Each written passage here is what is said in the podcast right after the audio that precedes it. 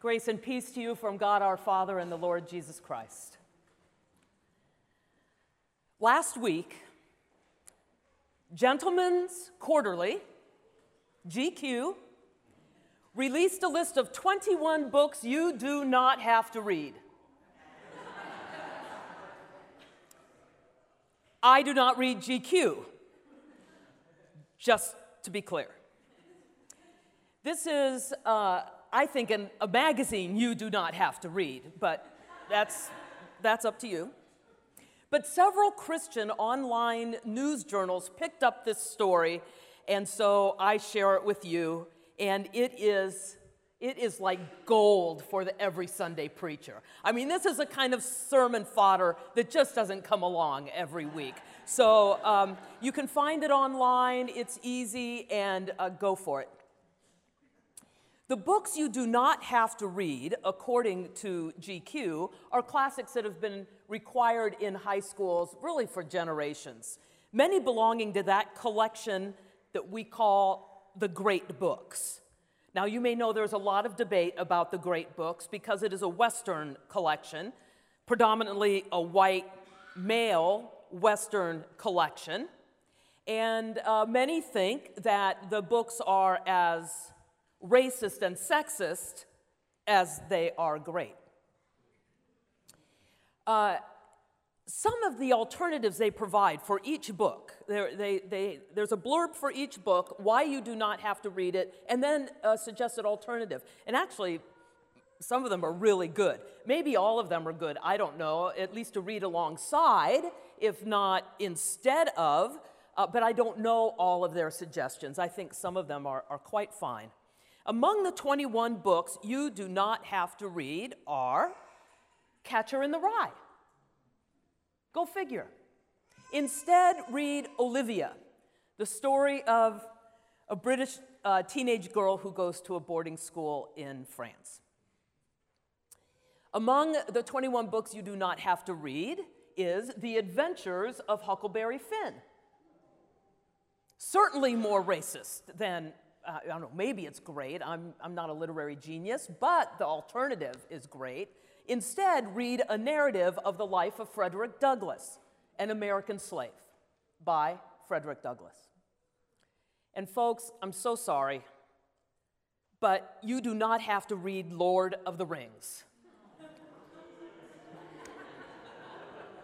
I know at least one youth minister for whom that's like an every year we have to show this at something or another. You do not have to read Lord of the Rings. Instead, and I was in a book club that read some of these uh, stories, but since I never get around to reading the books that the book club reads, uh, I don't know a whole lot about it.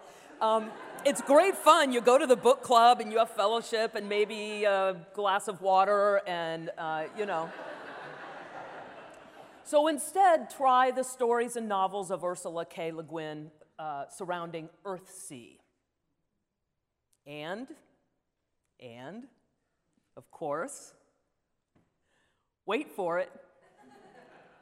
Among the 21 books you do not have to read is the Bible. Right. GQ has decided that among the 21 books you do not have to read is the Bible. And then it has a suggested alternative uh, that I'll say just a tiny word about in a moment. But I think that the blurb about this really merits your hearing. According to GQ, the Holy Bible, this is a quote, the Holy Bible is rated very highly by all the people who supposedly live by it, but who in actuality have not read it. Those who have read it know there are some good parts, but overall, it is certainly not the finest thing that man has ever produced.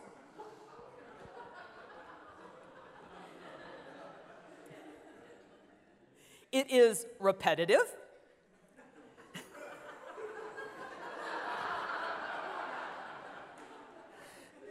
self contradictory, sententious, foolish, and even at times ill intentioned.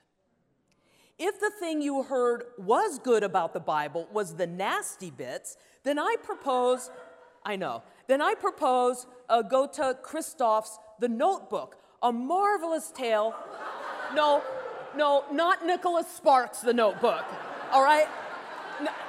Not that silly romance thing that you see on TV over and over and over. No, no, no. Agota Kristof's The Notebook, a marvelous tale of two brothers who have to get along when things get rough. The subtlety and cruelty of this story is like that famous sword stroke from below the boat that plunged upward through the bowels, the lungs, and the throat, and into the brain of the rower. End quote. Of course, the Bible has no stories about brothers having a hard time getting along when things get rough. What a novel idea. According to GQ, the Bible is repetitive, self contradictory, sententious, foolish, and even at times ill intentioned. And okay, I admit I looked up sententious. All right, That's, that is like uh, an SAT word that I didn't study uh, in my, you know, 28 years of school or whatever, 35, 82. Sententious means given to moralizing in a pompous or affected manner. Sententious, given to moralizing in a pompous or affected manner. The Bible is repetitive, self contradictory, given to moralizing in a pompous manner, foolish, and even at times ill intentioned. And you know what? I agree. Uh, I know. It is repetitive. Thank God. It is repetitive. God creates us in love and holds us up in God's providential care and promises to be our God. And then we say yes. We wander away. So God pursues us and woos us back, and we say yes. And then we wander away. So God pursues us, woos us back, we say yes, and then we wander away. Thank God the Bible is repetitive. And God pursues us all the way down to the cross, plunged into the ground so there can never be a doubt that we are foolish, that we are ill intentioned, and that God is unimaginable, undescribable, ineffable, unspeakable love. That would sound pompous if it wasn't so true. And the Bible is foolish. It is foolish because it tells the truth about us. And we are foolish. And the Bible is self contradictory because it testifies to the struggles of the human heart and soul. The Bible is self contradictory because it is written and told by human witnesses who don't always get it right and who don't always agree kind of like us. And in the end, foolish people who read this foolish book know it is only the Holy Spirit of the mighty and living God that can lead us into truth and righteousness. Our Psalms today are filled with repetition and conflict and contradiction. Psalm 22 is the epitome of lament. It strikes at the core of the fear and the heartache and the vulnerability of being human. Psalm 22 also witnesses to the slim thread of the memory of God's goodness, even when we think we are as deep in Sheol as one can possibly be. That thin thread of memory has not to do with us. Has not to do with our faithfulness, but with God's faithfulness. Because even in the depths of hell, God does not let go. It was a common practice in the ancient church to chant Psalm 22 out to the burial ground with the deceased and to mourn the loss of the loved one. And then to chant Psalm 23 on the way back into town. Psalm 22 gives voice to the lament of loss, and Psalm 23 is the responding acclamation of faith. Psalm 22 gives us permission to struggle, to doubt, to fling accusations at God, to mourn. Psalm 22 gives us permission to give up hope because God does not. Psalm 23 gives us the language to affirm the goodness of God because we can trust this God. We will hear Psalms 22 and 23 from the Revised Standard Version of the Foolish Book, rendered in choral fashion by the participants of the Good News Needs a Voice seminar.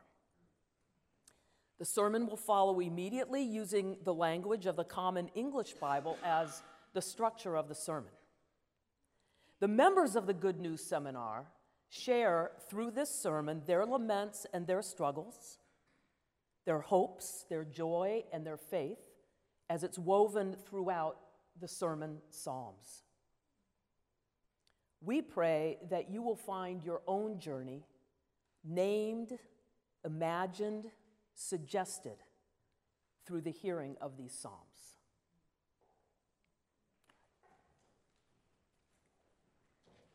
Let us pray. Let the good news come now, our God, not only in word, but in power, in the Holy Spirit, and with full assurance through Jesus Christ our Lord. Amen. My God, my God, why have you left me all alone? Why must I be in the depths of grief, alone and unheard, depressed, abandoned, neglected, betrayed, defeated? Where were you when I was molested and raped? Why are you so far from saving me? So far from my anguished groans. I groan, but my voice doesn't seem to matter. My God, I cry out during the day.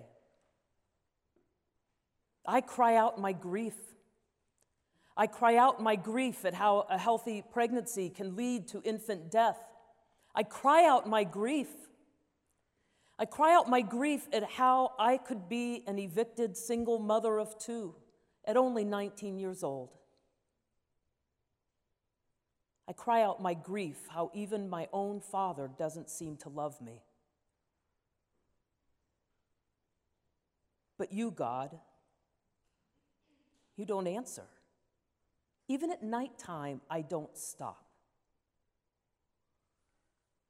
I am yelling at the silence of God.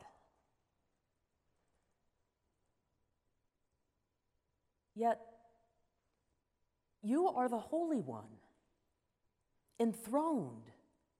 You are Israel's praise. You are a glimmer of light in the darkness, a glimmer of faith and hope, a glimmer of possibility. Our ancestors trusted you. They trusted you and you rescued them. I am not sure how I can trust you when the people who owned my ancestors were Christians. I still trust you, even though I am angry. Our ancestors cried out to you and they were saved. They trusted you and they were not ashamed. Oh my God, I believe. Help my unbelief.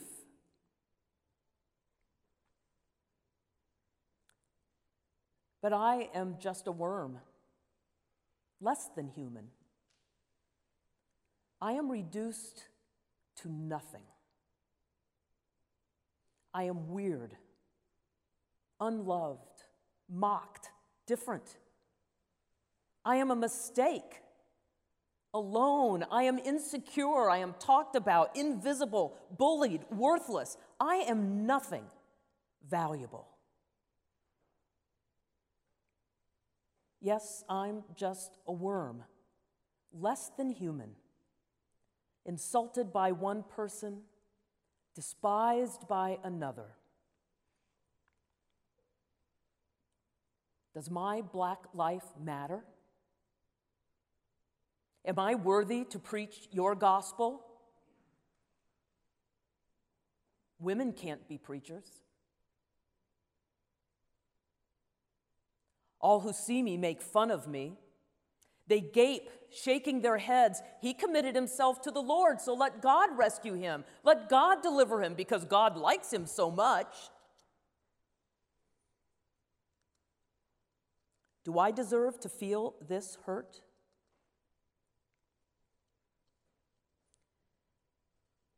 But you are the one who pulled me from the womb, placing me safely at my mother's breast. I was thrown on you from birth. You've been my God since I was in my mother's womb. You are my safe retreat, my security blanket, my trust fall. I was meant to happen, and I feel secure in your grace. This safety is new to me that I can have a peace within and know I am not forgotten. Please don't be far from me because trouble is near and there is no one to help. In the midst of my desperate anxiety, I need to be comforted. Many bulls surround me. Mighty bulls from Bashan encircle me. They open their mouths at me like a lion, ripping and roaring. I'm poured out like water. All my bones have fallen apart. My heart is like wax, it melts within me. I give my all, but it is never enough. I am stripped, exhausted, exhausted from being hurt. I am commodified, empty. I have nothing left to give. My strength is dried up like a piece of broken pottery. My tongue sticks to the roof of my mouth. You set me down in the dirt of death. I am tired, done, drained. I thirst, near death. Dogs surround me. A pack of evil people circle me like a lion. Oh, my poor hands and feet. I can count all my bones. I am starving. I count the herniated discs that cause relentless pain, draining me and mentally and emotionally. The government has turned its back on me. The bank wants my money. When will the hurt stop? Meanwhile, the people just stare at me, watching me, they divvy up my garments among themselves. They cast lots for my clothes. I am used. I am taken for granted. I am used up by you, and you have made me believe it was my fault. But you, Lord, don't be far away. You are my strength. Come quick and help me. Deliver me. Deliver me from the sword. Deliver my life from the power of the dog. Save me from the mouth of the lion. You are my only hope. I need you to be available. I depend on you.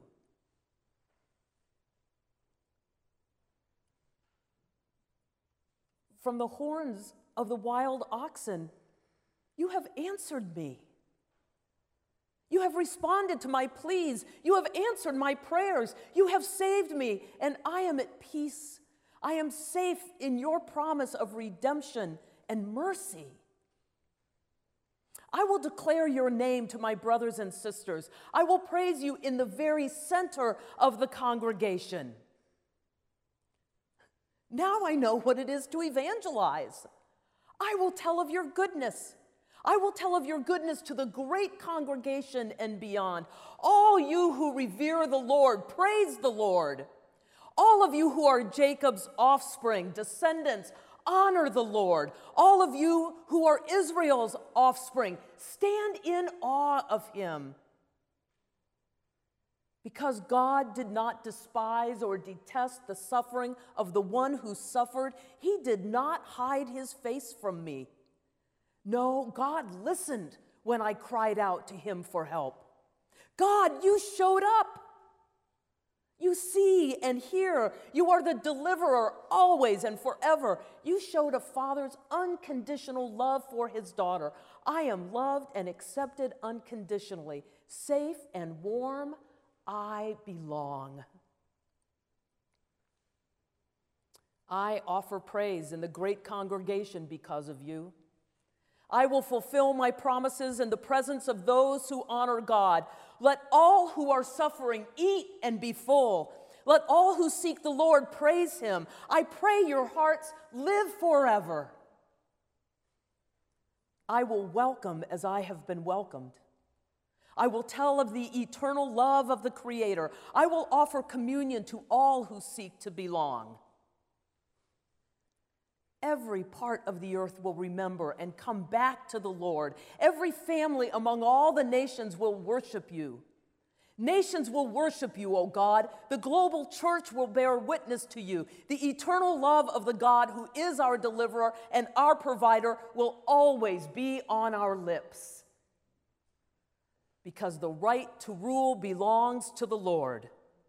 He rules all nations. Indeed, the earth's powerful will worship the Lord. All who are descending to the dust will kneel before him. My being also lives for God. Future descendants will serve him. Generations to come will be told about the Lord. They will proclaim God's righteousness to those yet un- unborn, telling them what God has done. We will tell the story. We will tell the story of what God has done. We will lend our voices to the good news that God rescues us and saves us. God saves the unwanted, the unloved, the disrespected, the suffering child of God. We will lend our voices to this good news that God shows up when we are at our lowest point, even in the depths of hell.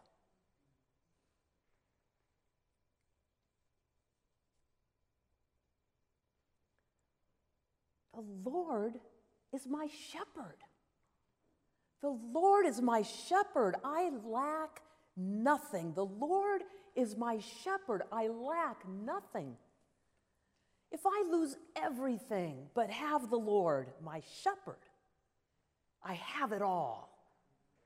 Someone else is in control and it doesn't have to be me. I can relax. I can surrender. Praise God. The Lord lets me rest in grassy meadows. The Lord leads me to restful waters. The Lord keeps me alive. The Lord considers me. I am safe, at peace, at home, relieved. The faithfulness of God restores me. The Lord guides me in proper paths for the sake of his good name. The Lord's path leads to my happy place. I have joy as on the day the adoption was final. The Lord's path leads to my vocation, to my calling. Even when I walk through the darkest valley, I fear no danger because you are with me. Your rod and your staff, they protect me.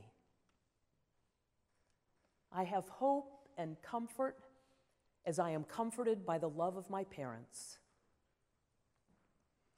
You set a table for me right in front of my enemies. You bathe my head in oil. My cup is so full it spills over. Yes, goodness and faithful love will pursue me all the days of my life, and I will live in the Lord's house as long as I live.